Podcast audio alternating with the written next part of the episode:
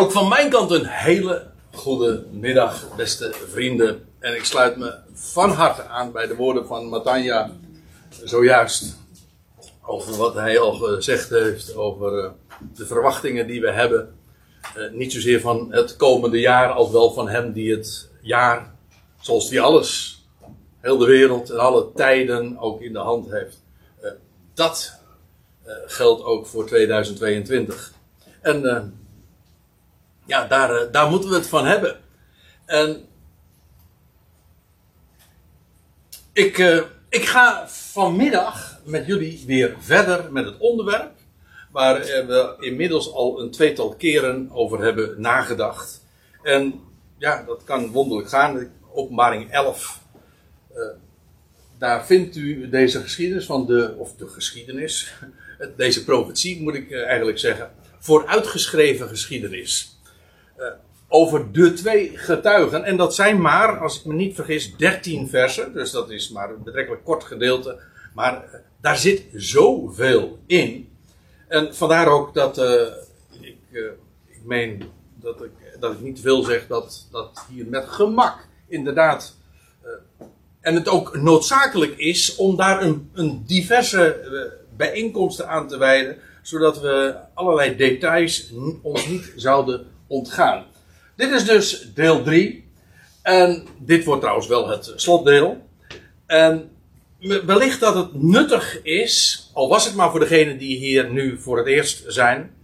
En uh, bovendien, ja, het is alweer enige tijd geleden dat we uh, dit besproken hebben. Eventjes de geheugens op te frissen. En het gedeelte in zijn totaliteit nog even te lezen. En dan haak ik aan bij vers 11 uh, eh, als het uh, vervolg. En misschien is het ook goed om een paar dingen nog eventjes een paar, uh, bij een paar dingen een, de puntjes op de i te zetten. Johannes vangt dan aan met te schrijven en er werd mij een meetriet gegeven, lijkend op een staf, zeggende, kom overeind en meet de tempel van God en het altaar en degene die daar, ja, daarin aanbidden.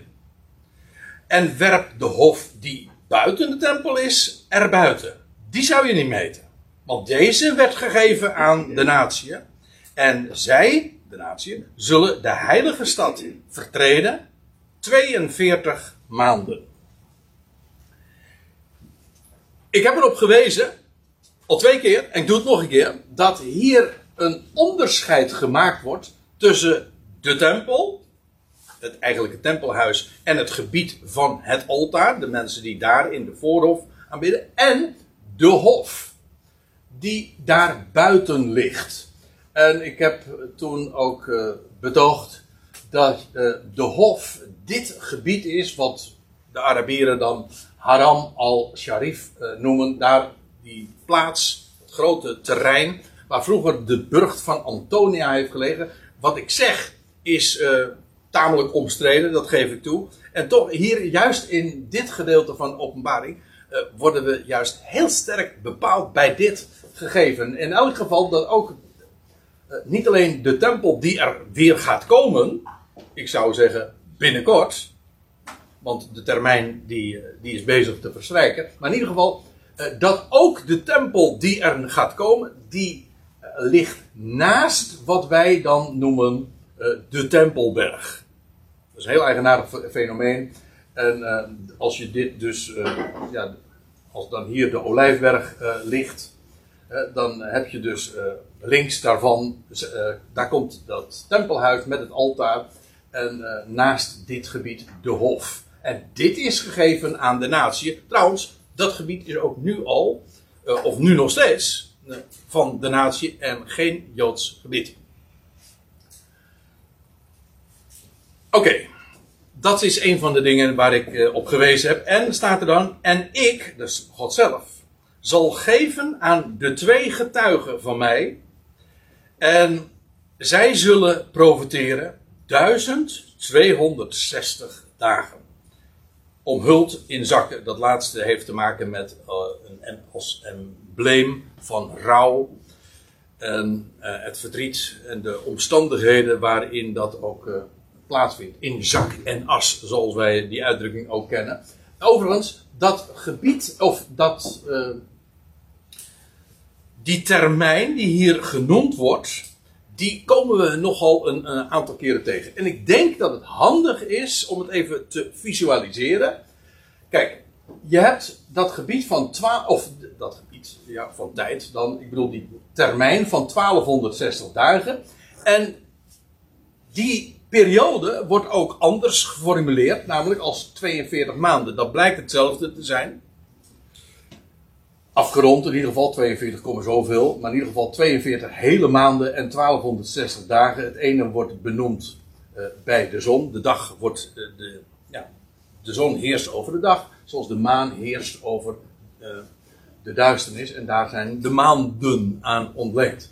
Afijn, Beide perioden eh, worden zo in openbaring genoemd.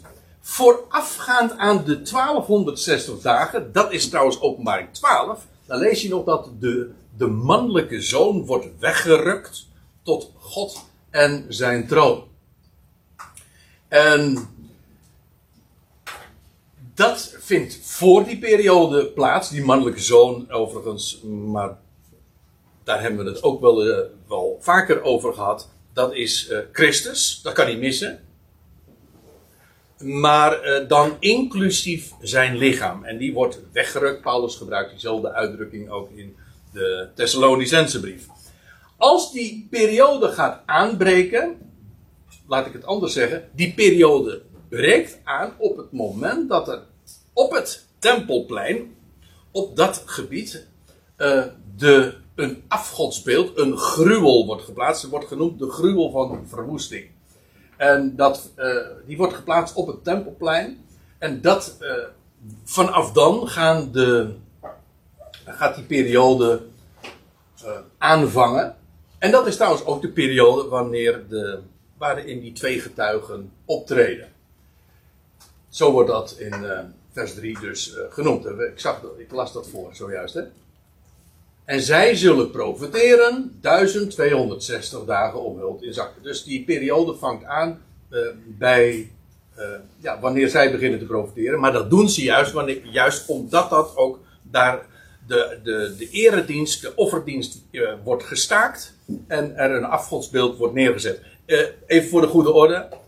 dit veronderstelt dus dat er in de nabije toekomst inderdaad weer een tempel gaat komen, een Joodse tempel, een Joodse eredienst, offerdienst.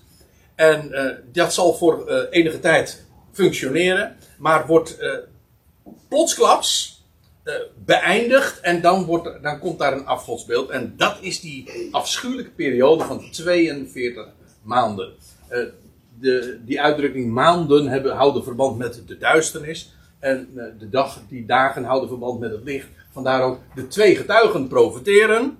En uh, dit is ook trouwens de, de termijn dat de Israëlieten die net hieraan voorafgaan, voordat dat afgodsbeeld neergezet is, die vluchten nog naar de woestijn. En daar worden ze in de woestijn gedurende deze periode, 1260 dagen, bewaard. Ze hebben daar een onderduikadres. Er staat ook al waar voor haar een plaats is gereserveerd, al waar ze ook uh, door hen worden onderhouden en gevoed gedurende die tijd. En degene die in, uh, in die 1260 dagen gevlucht zijn naar de woestijn, die hebben daar een veilig onderkomen.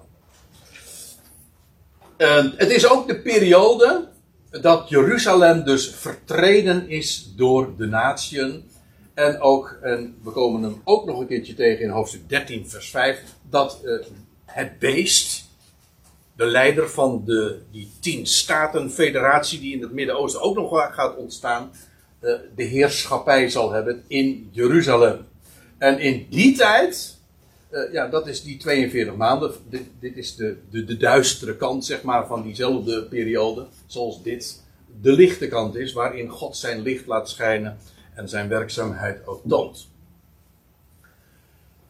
Dus over die periode hebben we het. Het is de, de grote verdrukking voor Israël. En oké, we gaan weer even verder lezen nog. Met wat we al besproken hebben. Deze, en dan gaat het over die twee getuigen. Dat zijn de, de twee olijfbomen. En de twee kandelaren die in het zicht van de Heer van de aarde staan. En als Johannes dit zegt, dan, dan geeft hij aan eh, of dan refereert hij aan Zacharia 4, waar we inderdaad eh, lezen over olijfbomen en kandelaren. En Johannes zegt, of ja, Johannes zegt dan, die twee getuigen hier, waar ik het nu over heb, dat zijn dezelfde als waar Zacharias het ook in zijn dagen over had en waar hij uh, over profeteerde. Die twee getuigen, dat zijn dus, die worden uitgebeeld als olijfbomen door Zacharia en als kandelaren. En het ene staat voor leven en het andere staat voor licht. En dat uh, lijkt mij niet zo moeilijk. Het zijn trouwens ook olijfbomen die zorgen dat de kandelaren kunnen branden. En licht kunnen geven. En zij staan eigenlijk ook in het zicht van de Heer van de, uh, van de aarde. Zo wordt het in Zacharia ook gezegd. Ze staan voor, dat is eigenlijk heel mooi. Ze staan voor de Heer van de ganse aarde. Dat wil zeggen, ze, ze uh, zijn daar een uitbeelding van. Ze representeren hem. He, zoals je een embleem ziet en dan zeg je van, nou dat staat, je ziet die M, die gele M, dan dat staat voor McDonald's. Nou, die twee getuigen, die staan voor, of die twee olijfbomen, of die twee kandelaren, die staan voor de Heer van de ganse aarde. Vergis je niet.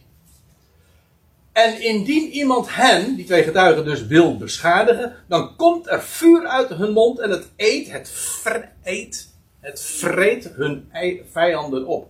Ik heb er al toen ook op gewezen, dat was de vorige keer, dat, dat, dat dat woorden zijn die we ook bij de profeten vinden.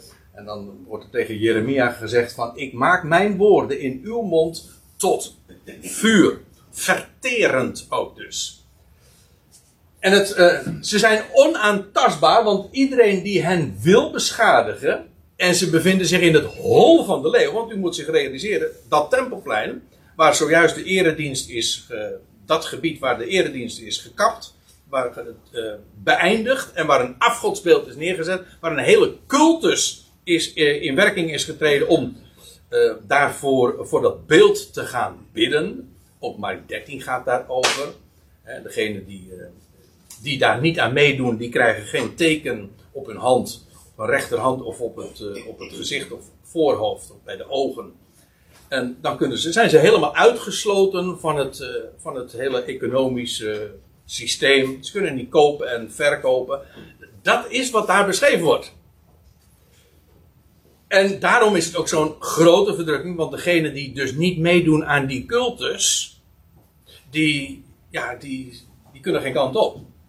Die twee getuigen, ja, die zelf zijn onaantastbaar. Tenminste, nou ja, totdat. 1260 dagen. In ieder geval, uh, gedurende die tijd uh, is, zijn ze onaantastbaar. En wie hen wil uh, beschadigen, dan komt de vuur uit de mond en het eet hun vijanden op. En indien hen, iemand hen wil beschadigen, dan, wordt hij zo, dan moet hij zo gedood worden. Uh, de, deze hebben de autoriteit, die twee getuigen hebben de autoriteit om de hemel te sluiten, opdat geen regen zal regenen in de dagen van hun profetie. Dus 1260 dagen, 3,5 jaar profeteren ze en dan kunnen ze. En ze hebben de autoriteit om het niet te doen regenen. En dat is een enorme volmacht. Eh, en dat doet direct denken aan Elia, die ooit ook uh, gesproken heeft over de hemel die gesloten zou worden. En de aardigheid is, voor zover zoiets aardig kan zijn, is dat uh, die termijn exact dezelfde was, want dat was toen ook drie jaar en zes maanden. En dat eindigde uh, op, met die geweldige manifestatie op de, de berg de Karmel, weet u wel, dat Elia daar uh, bewees dat de Yahweh werkelijk God is. Enfin, dat is het einde van die 1260 dagen. Wat trouwens ook veel profetische betekenis aan gekoppeld is. Maar daar gaan we het nu niet over hebben. Die twee, die twee getuigen die hebben dus de autoriteit om de hemel te sluiten. Omdat geen regen zal regenen in de dagen van hun profetie. En uh, zij hebben autoriteit over de wateren. Om ze tot in bloed om te keren. En om het land te slaan. Zo vaak als zij willen. Dus ja, ja dit zou je zeggen, dat zijn mannetjesputters. Nee, daar gaat het niet om. Het zijn, zijn mensen die de autoriteit hebben van God. Zij staan, zij representeren de Heer van de ganse aarde, alsjeblieft. En ze zijn onaantastbaar zolang God zegt, afblijven van hen. Dus ja, dan kun je in het hol van de leeuw zijn. Maar dan, dan is. Uh, dan zijn, zij zijn net zo veilig als die, die anderen die gevlucht zijn en in, de, in het buitenland verkeren, in de woestijn verkeren en daar een onderduikadres hebben. Die zijn trouwens ook onaantastbaar. Die zijn ook niet te bereiken door de vijand. Maar hetzelfde geldt dus ook voor deze twee getuigen. En dit doet dan weer denken natuurlijk aan Mozes, die ooit uh, de Nijl en trouwens al het water in uh, Egypte uh, door zijn woord deed veranderen in bloed. Zodat alles vissen stierven en dergelijke. Geweldige stank produceerde in het land. Dat laat, laat, zich ook denken. Daar hebben we het de vorige keer ook over gehad. De twee getuigen worden niet benoemd. Dat wil zeggen, namen hebben ze niet. Ze, ja, ze profiteren. het zijn getuigen. En ze doen denken aan Mozes en Elia. Of Elia en Mozes, zo u wilt. Dat is waar. Ze treden op in de geest en kracht van Elia en Mozes. Zij die trouwens ook het, ja, de hele Tenach, de Hebreeuwse Bijbel vertegenwoordigen. Mozes en de profeten. Ja, dat zijn deze twee getuigen. Maar uh, wie het zijn, wordt, niet, wordt verder niet vermeld. Alleen hun optreden wordt gekarakteriseerd door Elia en Mozes. En er staat er nog bij, en wanneer zij hun getuigenis aan het volbrengen zijn, zo staat het er letterlijk, ik heb de vorige keer dat wat nader toegelicht. En, uh, dus ze zijn hun getuigenis aan het volbrengen. Dat is dus in de laatste fase van de 1260 dagen. Dan zal het beest dat opkomt vanuit de afgrond, hen oorlog aandoen en het zal hen overwinnen en hen doden. Dus toch. Maar aan het einde van de termijn. De termijn was al op voorhand vastgesteld. Dat beest dat opkomt, ja, dat is, uh, dat is die leider van die tien statenbond. Nummer, uh, nummer 6. Uh, eh, ja, nummer 6 en ook nummer 8. Ook daar hebben we het al eens een keer over gehad. In ieder geval de leider van die tien statenbond. Die trouwens ook nog een vertegenwoordiger heeft in het land die wordt dan genoemd het beest uit het land. Je hebt het beest uit de zee. Ik hoop niet dat ik het nu te ingewikkeld maak. Maar je hebt dus die tien statenbond. Uh, daar in het Midden-Oosten. En die heeft een leider, daar hebben we het over. Een leider die trouwens vermoord is en herleeft. En vandaar ook, dat is, de, dat, dat is ook het begin van die cultus, die, van dat afgodsbeeld. Maar hij heeft een representant in het land. En die wordt genoemd het beest uit het land. Of uit de aarde. Maar ook, en meestal zelfs, de valse profeet.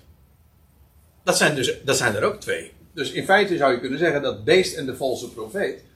Dat zijn de, de, de twee uh, diabolische, duivelse uh, tegenhangers van de twee getuigen.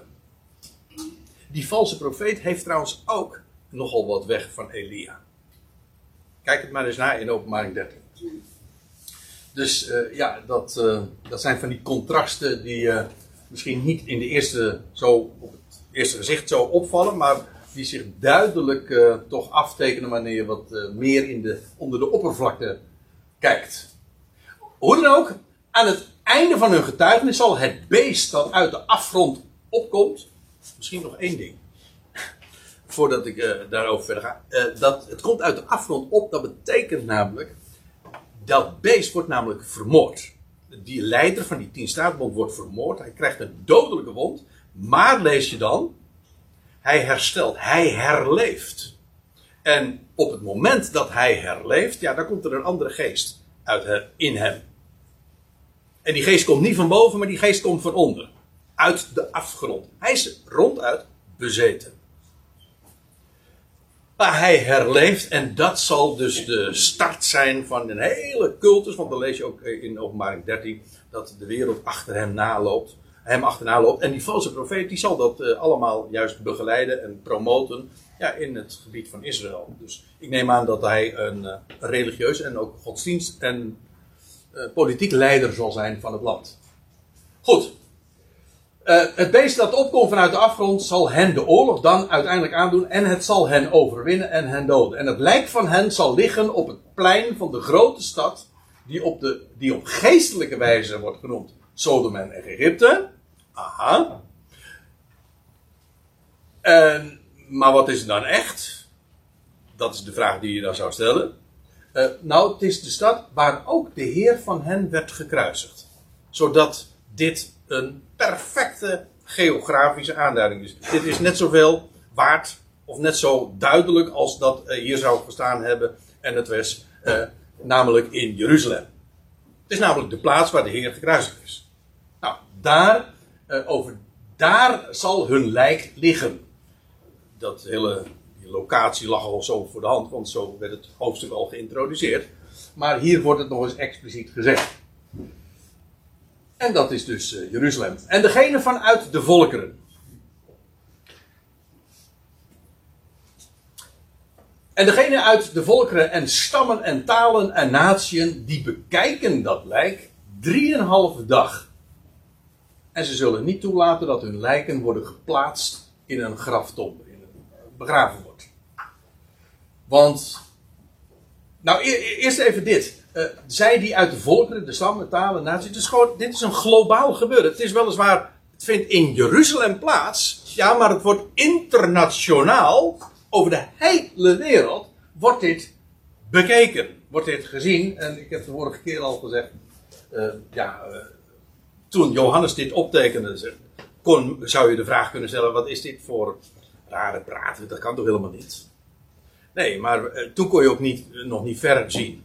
Niet omdat je geen verrekijker had, dat weet ik niet, maar denk ik niet. Nee, dat zal niet. Maar uh, voor ieder geval, televisie betekent eigenlijk ook verkijken. Nou, dat kun je met televisie. En dan nog live en direct ook. Tegenwoordig eh, vinden wij dat de normaalste zaak van de wereld. Dit wordt ook gewoon, dit kun je overal wereldwijd nu, waar we nu zitten, kun je zo bekijken. Maar goed, uh, dit is iets groter, moet ik erbij zeggen. uh, de kijkcijfers uh, zullen hoger liggen. Want reken maar, want ja, je, je, praat over een, op, over een gebied waar alle ogen op gericht zijn. En eindelijk die twee getuigen die zo'n reputatie opgebouwd hebben van onaantastbaarheid, die zullen uiteindelijk het veld ruimen. Daar komt het op neer. En uh, ja, dat wordt, dat wordt gezien. Wereldwijd. En ja, en ze zullen niet toelaten dat hun lijken worden geplaatst in een graftombe. Nee, omdat dit gewoon een, een, bewijs van overwinning is. En van het beest. En aan de andere kant van de nederlaag van die twee grote lastposten. Betekent trouwens ook dat het bereik van die twee getuigen. Uh, wel in de stad. wereldwijd is. Ik, want. Ja. Denk daar eens over na. Uh, ik, zelf ben dat ook aan het overwegen, omdat ik denk dat er nog meer uh, lijntjes liggen zo met andere profetieën. Maar ik, ik, ik, overweeg het. Het betekent, die twee getuigen, die hebben natuurlijk een, een impact voor de mensen daar in het land. Ja, maar ook daarbuiten. Wat zij vertellen, dat wordt overal gezien en gehoord. En ik denk ook, maar ik geef dit alleen maar ter overweging mee. Ik denk dat in die dagen al ook getuigenissen ontstaan, gewoon ook eh, in het buitenland. Zeven ecclesia's bijvoorbeeld in, in Klein-Azië. Nou ja, dit.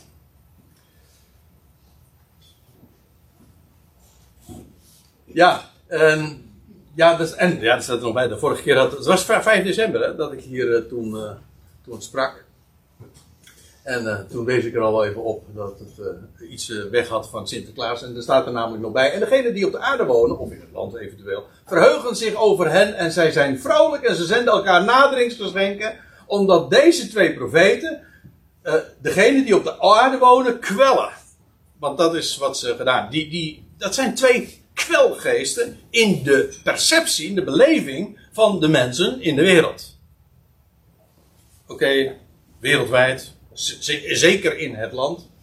Eh, want zij zijn buitengewoon, uh, in het algemeen gesproken, dan impopulair. Ze hebben een goddelijke boodschap. En ze hebben een bereik en ze hebben ook een impact. Er, zijn, zullen velen zijn, ook toch, ja, wat heet veel, uh, verhoudingsgewijs. Er zal een hele groep inderdaad zijn die op hun roep acht zal geven en, en geloof zullen hechten inderdaad aan hun woord. Ja, maar het grote geheel ja, dat wordt, die is misleid door die andere, door die andere wonderdoeners. Nee, dit is trouwens ook iets, hè?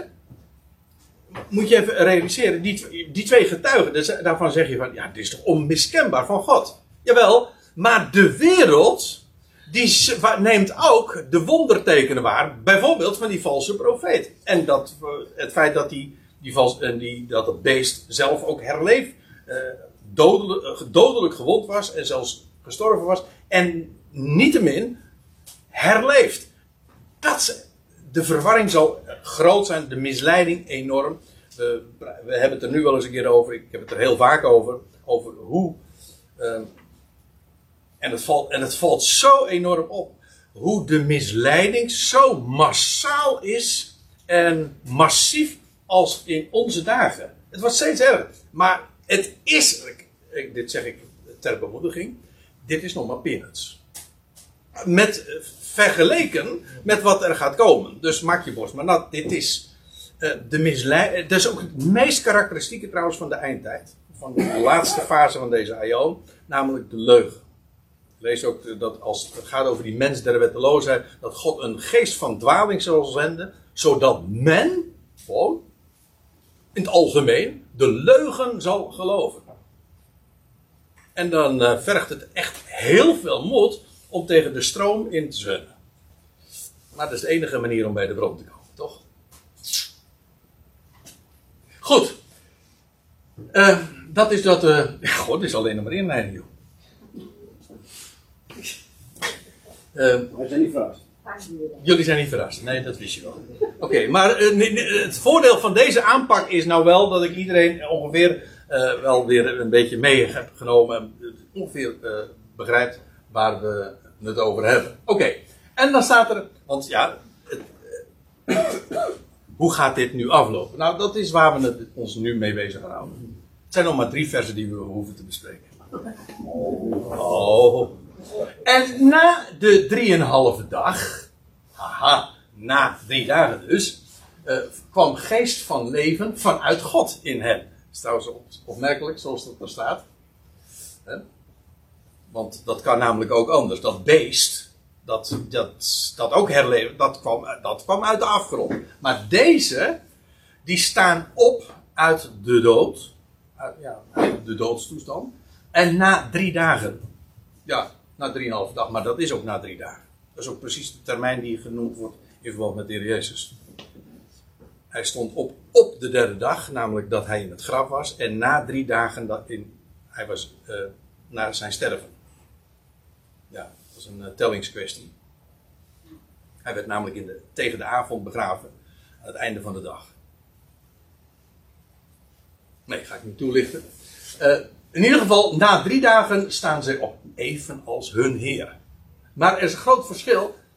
Uh, ja, nog even over die termijn trouwens. Want het is inderdaad, zij profiteren 1260 dagen. En het zijn de laatste dagen van hun profiteren.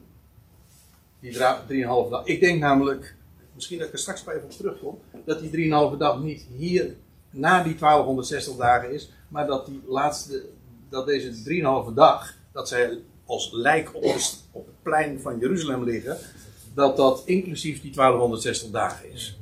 Ik ga er geen ruzie over maken, maar dat is uh, wat ik uit de tekst opmaak. Dat, uh, dat heeft te maken met die 1260ste dag. Maar in ieder geval de laatste dagen van hun profiteren. Dan spreken ze niet. Nee, logisch, ze zijn dan dood.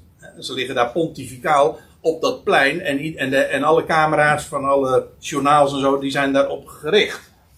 Maar uh, ik zal u vertellen, juist die laatste drieënhalve dag, dat zij de nederlaag hebben geleden, dat wordt juist de grootste demonstratie van Godspraak. Dus daarom, dit is wel degelijk inclusief hun, de, uh, hun dat is ook laat ik het zo zeggen, dat 1260 dagen profiteren, dat is inclusief hun, hun het feit dat de periode dat zij als, als lijk op het plein liggen en die laatste, de 1260ste dag, dat zij opstaan uit de doden. Want er kwam geest van leven van God in. Moet je je voorstellen. En zij stonden op hun voeten en grote vrees viel op degene die hem aanschouwden. Ja. Kijk, dit is dus wel een ander verhaal dan de opstanding van ooit de Heer Jezus na drie dagen ook in diezelfde, en datzelfde Jeruzalem. Want dat was een verborgen gebeuren. Dat heeft nooit iemand gezien. De Heer had dat ook gezegd. Jullie, net een paar dagen voor zijn sterven, hij zei, jullie zullen me niet meer zien. Nou ja, een aantal van jullie nog. Een paar honderd. Wie hij eh, is verschenen. Maar dit is publiek, hè. En ze stonden, zoals hun, hun, hun doodstoestand was publiek. Iedereen kon dat zien. Maar ook dat zij nu opstaan op hun voeten. Ze, stonden op hun voeten. En grote vrees viel op degene die hen aanschouwden. En, en zij, de twee getuigen, zij hoorden een groot, een mega stem. Iedere keer dat wordt groot, hè? Dat is het woordje mega. Wij horen tegenwoordig de laatste maand niet altijd over micron. Want je hebt een O-mega, je hebt ook een O-micron. Een grote O en je hebt een kleine O, micro. Maar uh, oké, goed. De, mega, de megastem. Uh, zij hoorden een grote stem vanuit de hemel tot hen zeggen: Ga hierheen omhoog. En zij gingen omhoog tot in de hemel in de wolk. Uh, kijk, we, we praten nu dus over het einde van die periode van 1260 dagen. Of de 42 maanden, zo u wilt. Waar het nu om gaat, is van groot belang om dit te verstaan. Dit moment, dit uur zelfs, valt samen met de verschijning van de Messias. Ja, in de wolk, op de wolken, op de olijfberg. Want u weet, de Heer die ging ooit vanaf de olijfberg. Uh, verliet hij dit toneel. En een wolk onttrok hen aan hun ogen. Degene die dat gezien hebben. En het eerstvolgende wat uh, er plaatsvond, is dat er toen ook weer twee getuigen waren trouwens. Uh, die in wit, mannen in witte klederen die daar stonden. En die zeggen: Deze Jezus die jullie uh, zojuist hebben zien vertrekken, die zal op dezelfde wijze weer terugkeren. Ook weer ja, op dezelfde locatie. Zijn voeten zullen staan op de olijfberg. En de Zacharia had er al van gezegd: van ja, als dat gaat gebeuren, als zijn voeten gaan staan op de olijfberg, zullen er aanraken en dan splijt die berg uh, van de ene uh, ja, in twee helften. En dan ontstaat er een vluchtweg. Maar bij die gelegenheid zal hij komen. En inderdaad, uh, ja, dat wordt zo vaak vermeld. Na de verdrukking van die dagen, zegt in Matthäus 24, lees je dan zal de, de zon verduisterd worden en de maan zal haar glans niet geven. En dan uh, zal, en zullen ze, zal de Ben-Adam verschijnen in, op de wolken of in de wolken. Allerlei termen worden gebruikt. Daniel spreekt erover. Zacharia spreekt erover. Nou ja, heel wat meer schriftplaatsen. Overigens, hey, weet je wat leuk is? Dat vond ik, dat was een nieuwe ontdekking. Kerstvers, dit weekend denk ik. Had nooit me gerealiseerd dat uh, het Griekse woord voor wolk, dat is uh, ne, uh, nefelle. Nefelle. En dat woord, daar komt ons woordje nevel van. Ik heb even in het etymologisch woordenboek nagekeken. Ons woord nevel is direct te herleiden tot het Griekse nefelle. En ja, dat is heel makkelijk, nevel. En ja, wat is nevel? Dat is mist sluier, waas. En trouwens, dat is eigenlijk ook wel eigenaardig. Wat je, uh, op het moment dat je denkt aan de verschijning van de Heer. Hè, zo, zoals hij ooit onttrokken werd aan het oog. Hij verdween in de mist. In, in, ja, in, in de nevel. Want dat is wat een. Ja, wat is een wolk? Dat is gewoon nevel. Wat trouwens van alles kan zijn. Oké, dat kan atmosferisch zijn, dat van waterdruppels. Maar in feite eh, een beeld kan uh, uh, beneveld. je kunt op allerlei manieren beneveld raken. maar dan zie je het allemaal erg wazig. Hè? En dat is eigenlijk wat er plaatsvindt op het moment dat de Heer inderdaad vertrok. Ja, dan word je ontrokken langzaam aan het oog. In, hij ging in nevel. Maar zo zal zijn verschijning ook weer zijn. ja, dan kun je interessante verhalen gaan houden over, over eh, meerdere dimensies. En dat als je dan eh, verschijnt, dat dat langzaam uit de nevel komt. Maar zoiets zal het zijn. Want ja, ik, ik, ik weet ook, ik weet verder ook niet eh, hoe ik het me precies moet voorstellen. Maar dit woordje nevel maakte het voor mij wel duidelijk. Juist omdat het zo mistig is. Als u begrijpt wat ik bedoel. Hij komt dus inderdaad uit, uit, uit de nevelen. Zal hij verschijnen. Of met de nevelen, op de nevelen. Dat maakt allemaal niet uit. Maar in ieder geval, zo zal zijn verschijning zijn. En hij komt vanuit, mijn part noemt u zegt, zegt u van hij komt uit een andere dimensie. Dat maakt me niet uit. Maar in ieder geval, uit de nevel zal hij inderdaad dus verschijnen. Maar, waarom zeg ik dat nu? Wel, die twee getuigen, na drieënhalve dag daar demonstratief op dat plein gelegen te hebben, ja, komt er geest van leven in hen. Ze staan op hun voeten. Wat over spektakel gesproken zeg. Nou waren men, was men inmiddels al wel heel wat gewend hoor. En dat, zijn, dat is eh, geen Victor Metzer gebeuren of zo, van mindfuck. Nee, echt niet. Dit is, dit is maar niet illusionaire dingen. Nee, dit is echt wat er plaatsvindt.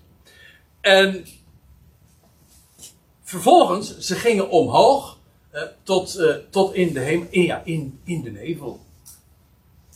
Eh, dus ze verdwenen uit het zicht, dat is wat het idee is. En de vijanden van, van hen aanschouwden hen. Dat wil zeggen, totdat ze natuurlijk in, in de wolken, in de mist verdwenen waren. Die zagen dat dus. Ja, en ik ga er- ervan uit dat dat diezelfde camera's zijn die hun werk dan ook zullen doen. Dat eh, de vijandige wereld in het algemeen, hè, uit volkeren, talen en natieën, eh, dat allemaal gewoon zullen zien. En allemaal, dus een publiekelijk gebeuren dus. En in dat uur geschiedde een grote aardbeving. Dus eh, de gebeurtenissen die stapelen zich op. Want, oké, drieënhalve dag hebben zij daar op het, eh, eh, op het eh, plein gelegen. Dood, hun lijk. Ze staan op. Vervolgens eh, ja, gaan zij ten hemel en verdwijnen in de nevel. En dan in datzelfde uur, in dat uur, geschiedde een grote aardbeving. Een mega. Zie je? Een mega aardbeving. Seismos. Dat is trouwens ook Grieks. Seismologie. Seismos. een grote aardbeving. Maar dat kennen wij. En weet u, eh, je ziet ook hier weer het fenomeen hoe alles in de profetie met elkaar verband. Pau- eh, Petrus zegt: geen profetie der schrift heeft een eigen uitlegging. En dat betekent, profetieën in de schrift leggen elkaar uit. De ene profetie wordt door de andere verklaard. En dat is net als met een puzzel. De ene stuk, het ene stukje eh, completeert het andere stukje. En, en weer een ander stukje completeert het nog meer. En nou, totdat het geheel is. En dan mag een uh, dominee Boersma, ik heb, ik heb zijn boek nog in de kast staan.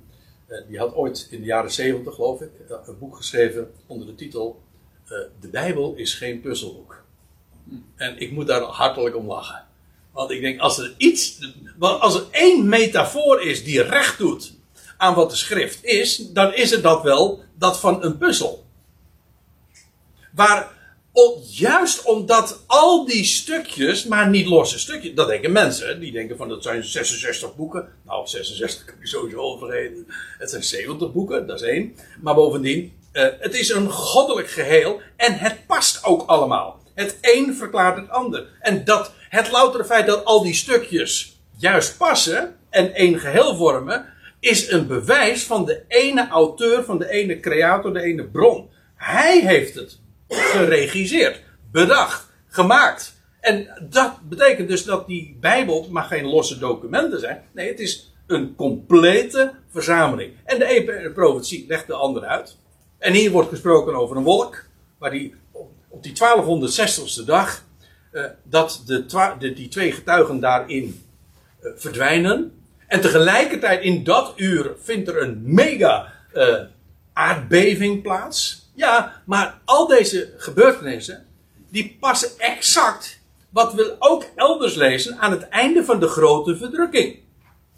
Namelijk dat de zon en de maan zullen verduisterd worden. En de olijfberg zal bij die gelegenheid scheuren.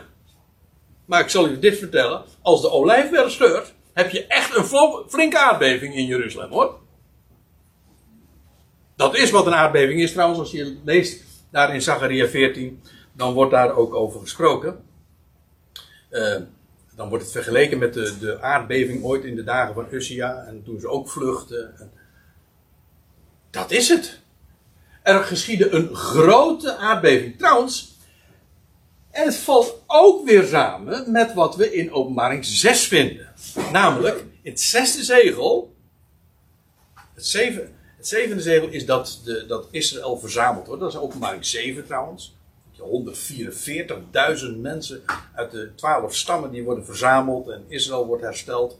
Maar vlak daaraan voorafgaand, vlak voorafgaand aan het herstel, het goddelijk herstel van Israël en de selectie van 144.000 jonge mannen, ja, zal daar iets plaatsvinden, wordt het zesde zegel geopend. En dan staat er in openbaring 6, en ik nam waar, toen hij het zesde zegel opende, een grote aardbeving, precies dezelfde uitdrukking, als in uh, verband met openbaring 11 vers 13, geschiedde en de zon werd zwart als een haren zak en de maan werd geheel als bloed.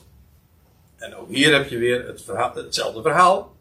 Grote aardbeving, de zon en de maan worden verduisterd, die, die gaven hun glans niet meer, zoals hij. En dat is uh, trouwens waar ook Zacharia over spreekt. Ten tijde van de avond zal het ineens licht zijn.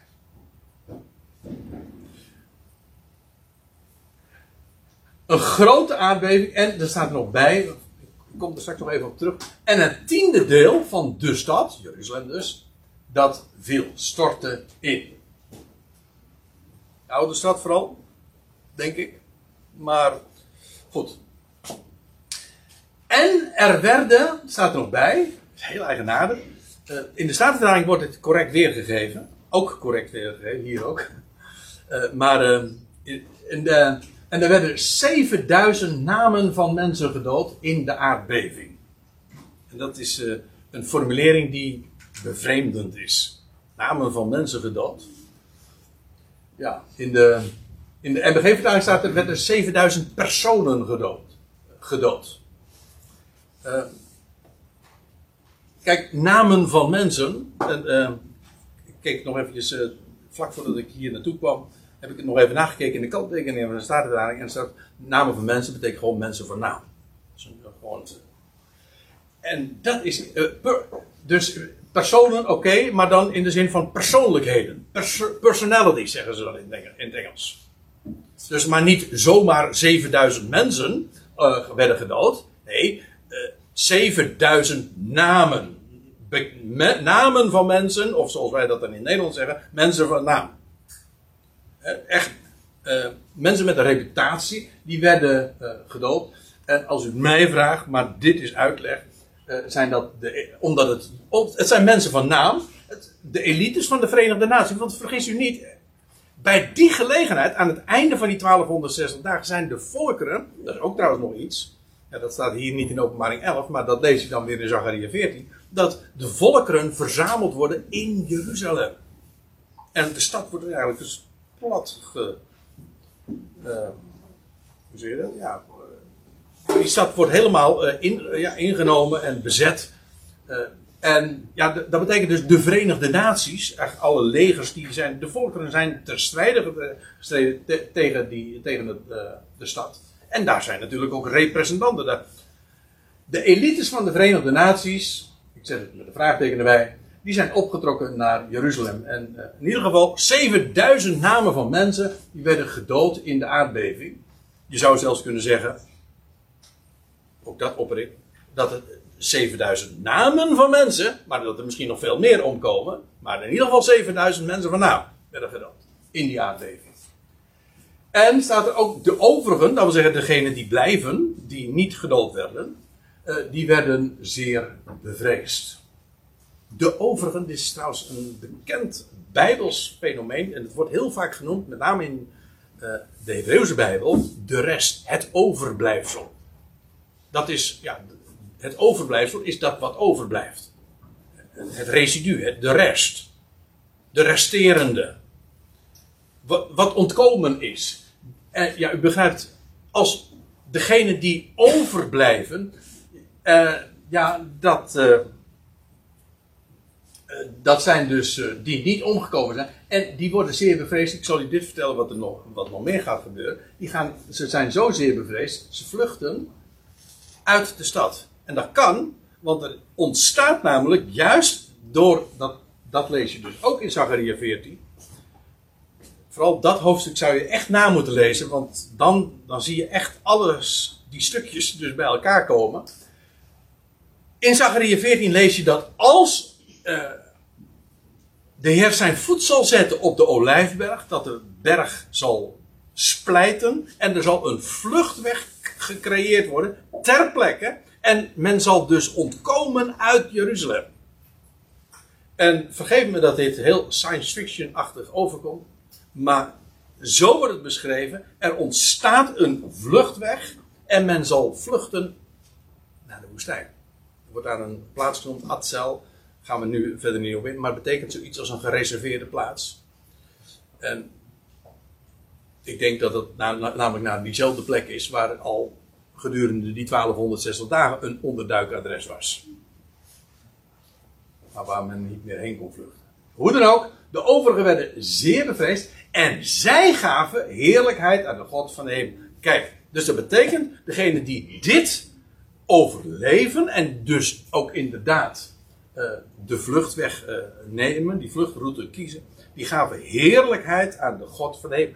Dat betekent dus ook, uh, ja, dit is het einde van de 1260 dagen, valt dus samen met de opstanding van die, van die twee getuigen en, en het feit dat zij in die wolken uh, gaan, met de aardbeving, en dat Jeruzalem, dat wat daarin overgebleven is, de naam van de Heer zal aanroepen, want dat is wat er gebeurt. En zij gaven heerlijkheid aan de God van de hemel. Joel bijvoorbeeld schrijft daarover. Ga even met me mee. Joel 2, vers 31. En dan staat er. Opnieuw zie je ditzelfde fenomeen weer. En de zon wordt gekeerd tot duisternis en de maan tot bloed. Nou, dan weet je al van. Dat moet te maken hebben met de komst van de Ben Adam.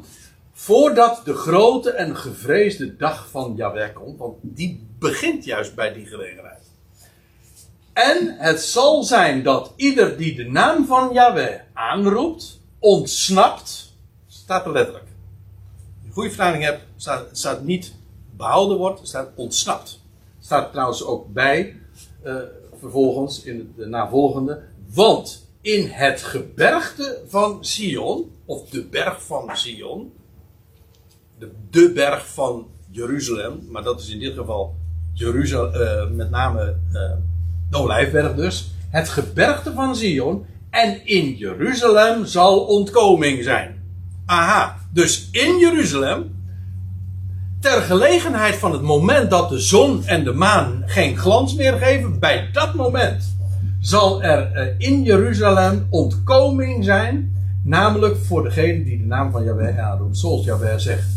En tot de ontkomende behoren zij die Yahweh roept, want daar hangt alles uiteraard vanaf. Maar ook Joel spreekt dus van dezezelfde gebeurtenis. Dus niet alleen openbaring 11 en Zachariah, 4, uh, en Zachariah 14, maar ook Matthäus 24.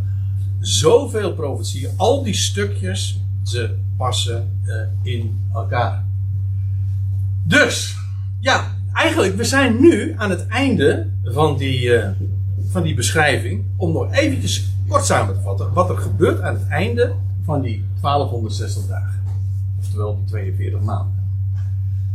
De twee getuigen die staan dus op op die 1260ste dag. En ze varen ten hemel in de wolk, in de neveling. Er vindt een grote aardbeving plaats. En dat wat resteert, de overigen, het overblijfsel, van Jeruzalem, dat bekeert zich namelijk door de naam aan te roepen. Ik ben er trouwens, dat lees je ook in Zachariah 14 en Zachariah 13. wat er gebeurt, is dat als de volkeren dan zich keren tegen Jeruzalem, dan lees je dat zij de naam zullen aanroepen. Iets wat trouwens een Jood tot op de dag van vandaag niet zal doen. Hij, hij weigert dat uit, ik denk, valse eerbied. Maar niettemin, uh, dat is het motief. Maar er komt een moment dat de nood zo groot zal zijn dat men de naam wel zal gaan aanroepen. En dat zal het moment ook zijn dat zijn voeten zullen staan op de olijfberg. En dan zullen ze ook zien, maar dat is Zacharia 12 dan weer, sorry. Uh, maar dat zij zullen zien hem die zij, nee, staat er, dan zullen ze mij zien die zij doorstoken. En ze zullen een rouwklacht over hem aanheffen. En ja, die dingen worden dan uh, beschreven. Dat is wat allemaal aan het einde van die periode zal plaatsvinden van 1260 dagen. En dat valt dus samen met het splijten van de olijfberg, de verduistering van zon en maan en uh, de vlucht naar de woestijn. Dus ja, dit is, uh, dit is zo buitengewoon bijzonder. Wat, wat Johannes optekent in, in 13 versen over die twee getuigen, hun optreden in, die, in de meest donkere periode van Israëls volksbestaan, die gaat nog komen. Terwijl ik het zeg, moet ik er dan denken, het is onvoorstelbaar. De meest duistere periode in Israëls volksbestaan gaat nog komen. En er komt op dit moment dat Jeruzalem dus helemaal platgewalst wordt door de volkeren en er een vluchtweg gecreëerd wordt omdat de naam wordt aangeroepen. Uh, ja, dat zal de grote ommekeer zijn. Ik wilde nog wat zeggen. Maar dat ben ik even. Maar dat wat er dan gaat plaatsvinden. Ja, uh, dat is. Uh, dat is onvoorstelbaar. Maar God zal dan blijken inderdaad. degene te zijn die doet wat hij ervoor zegt. En dit staat al zoveel duizenden jaren opgetekend. Zo zal het gaan. Zo is het voorzegd. En oh, kunnen we het ons niet voorstellen dat het zo zal gaan? Hoe is dat nou mogelijk? Zo is het beschreven. En uh, je kunt er uh, feilloos, hoe hebben we het zojuist gezongen in, het, in dat lied? Het is onze richtsnoer. Je kunt daar, dit is, is een kompas. Daar kun je gewoon feilloos op varen. Hij heeft het gesproken. De termijn is bijna voltooid. Ja, dus ik denk, uh, terwijl 2022 net is begonnen, de mijlpaal van 2030, want dat is hoe dan ook een mijlpaal, want er zijn er twee millennia voorbij. Die twee dagen, ja, de derde dag gaat er aankomen, mensen. Wees wakker. Wees wakker, want dit, en, en wees je ervan bewust, de misleiding gaat alleen maar toenemen. Maar juist dan is het zo belangrijk dat we het heilige woord van God hebben. En dat staat er geschreven. En, en, en om, dat te onderzoeken en daarin ook opgebouwd te worden. Op die basis. Ja, dat is, uh, dan ben je trouwens ook onaantastbaar. Als je dat kent, de rust kent, de geweldige hoop en verwachting die dat met zich meebrengt. Ja, nou, we hebben nu ons in een drietal studies uh, daar zo ons mee bezig gehouden. En uh, het is zo intrigerend. En zo is er nog zoveel meer intrigerend aan de schrift. Dus ook in 2022, zolang God het geeft, gaan we verder met het onderzoeken van de schriften. Want daar kom je nooit bedrogen in uit.